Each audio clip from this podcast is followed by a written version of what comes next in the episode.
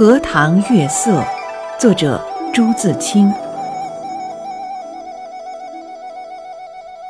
这几天心里颇不宁静。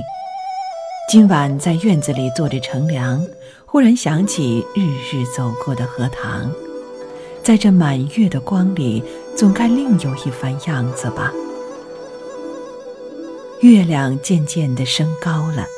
墙外马路上孩子们的欢笑已经听不见了。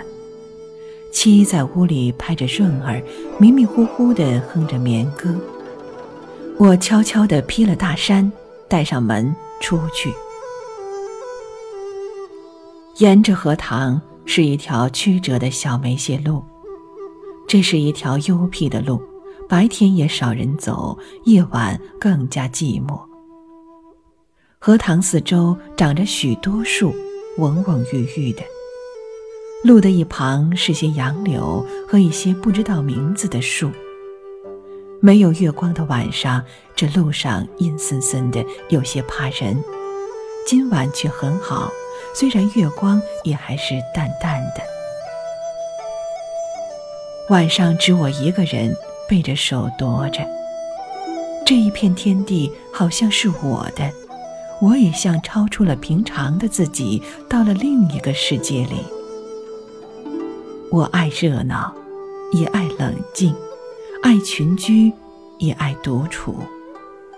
像今儿晚上，一个人在这苍茫的月下，什么都可以想，什么都可以不想，便觉得是个自由的人。白天里一定要做的事儿。一定要说的话，现在都可不理。这是独处的妙处，我且受用这无边的荷塘月色好了。曲曲折折的荷塘上面，迷望的是甜甜的叶子，叶子出水很高，像亭亭的舞女的裙。层层的叶子中间，零星的点缀着些白花。有袅娜的开着的，有羞涩的打着朵儿的，正如一粒粒的明珠，又如碧天里的星星，又如刚出浴的美人。微风过处，送来缕缕清香，仿佛远处高楼上渺茫的歌声似的。这时候，叶子与花也有一丝的颤动，像闪电般，霎时传过荷塘的那边去了。叶子本是肩并肩密密地挨着，这便宛然有了一道凝碧的波痕。叶子底下是脉脉的流水，遮住了，不能见一些颜色，而叶子却更见风致了。月光如流水一般，静静地泻在这一片叶子和花上，薄薄的轻雾浮起在荷塘里。叶子和花仿佛在牛乳中洗过一样，又像笼着轻纱的梦。虽然是满月，天上却有一层淡淡的云，所以不能朗照。但我以为这恰是到了好处，酣眠固不可少，小睡也别有风味的。月光是隔了树照过来的。高处丛生的灌木落下参差的斑驳的黑影，俏愣愣如鬼一般。弯弯的杨柳的稀疏的倩影，却又像是画在荷叶上。塘中的月色并不均匀，但光与影有着和谐的旋律，如放儿铃上奏着的名曲。荷塘的四面。远远近近、高高低低都是树，而杨柳最多。这些树将一片荷塘重重围住，只在小路一旁露着几段空隙，像是特为月光留下的。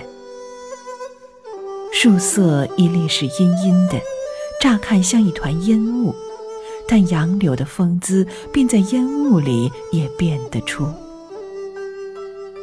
树梢上隐隐约约的是一带远山，只有些大叶罢了。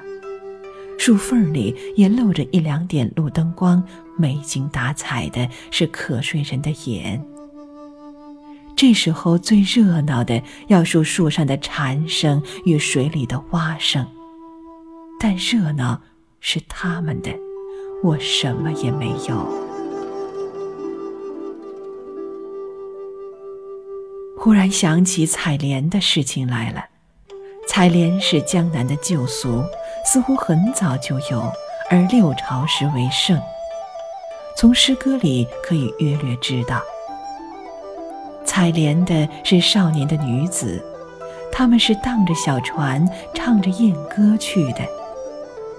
采莲人不用说很多，还有看采莲的人。那是一个热闹的季节，也是一个风流的季节。梁元帝《采莲赋》里说得好：“于是妖童怨女，荡舟心许，一首徐回，兼传语悲。棹将移而藻挂，船欲动而平开。而其纤腰束素，千岩固步。”夏时春雨，叶嫩花初，恐沾裳而浅笑，为轻船而敛居。可见当时西游的光景了。这真是有趣的事儿，可惜我们现在早已无福消受了。于是又记起《西洲曲》里的句子：“采莲南塘秋。”莲花过人头，低头弄莲子，莲子清如水。今晚若有采莲人，这儿的莲花也算得过人头了。只不见一些流水的影子是不行的，这令我到底惦着江南了。这样想着，猛一抬头。不觉已是自己的门前，轻轻地推门进去，什么声息也没有了。妻已睡熟好久了。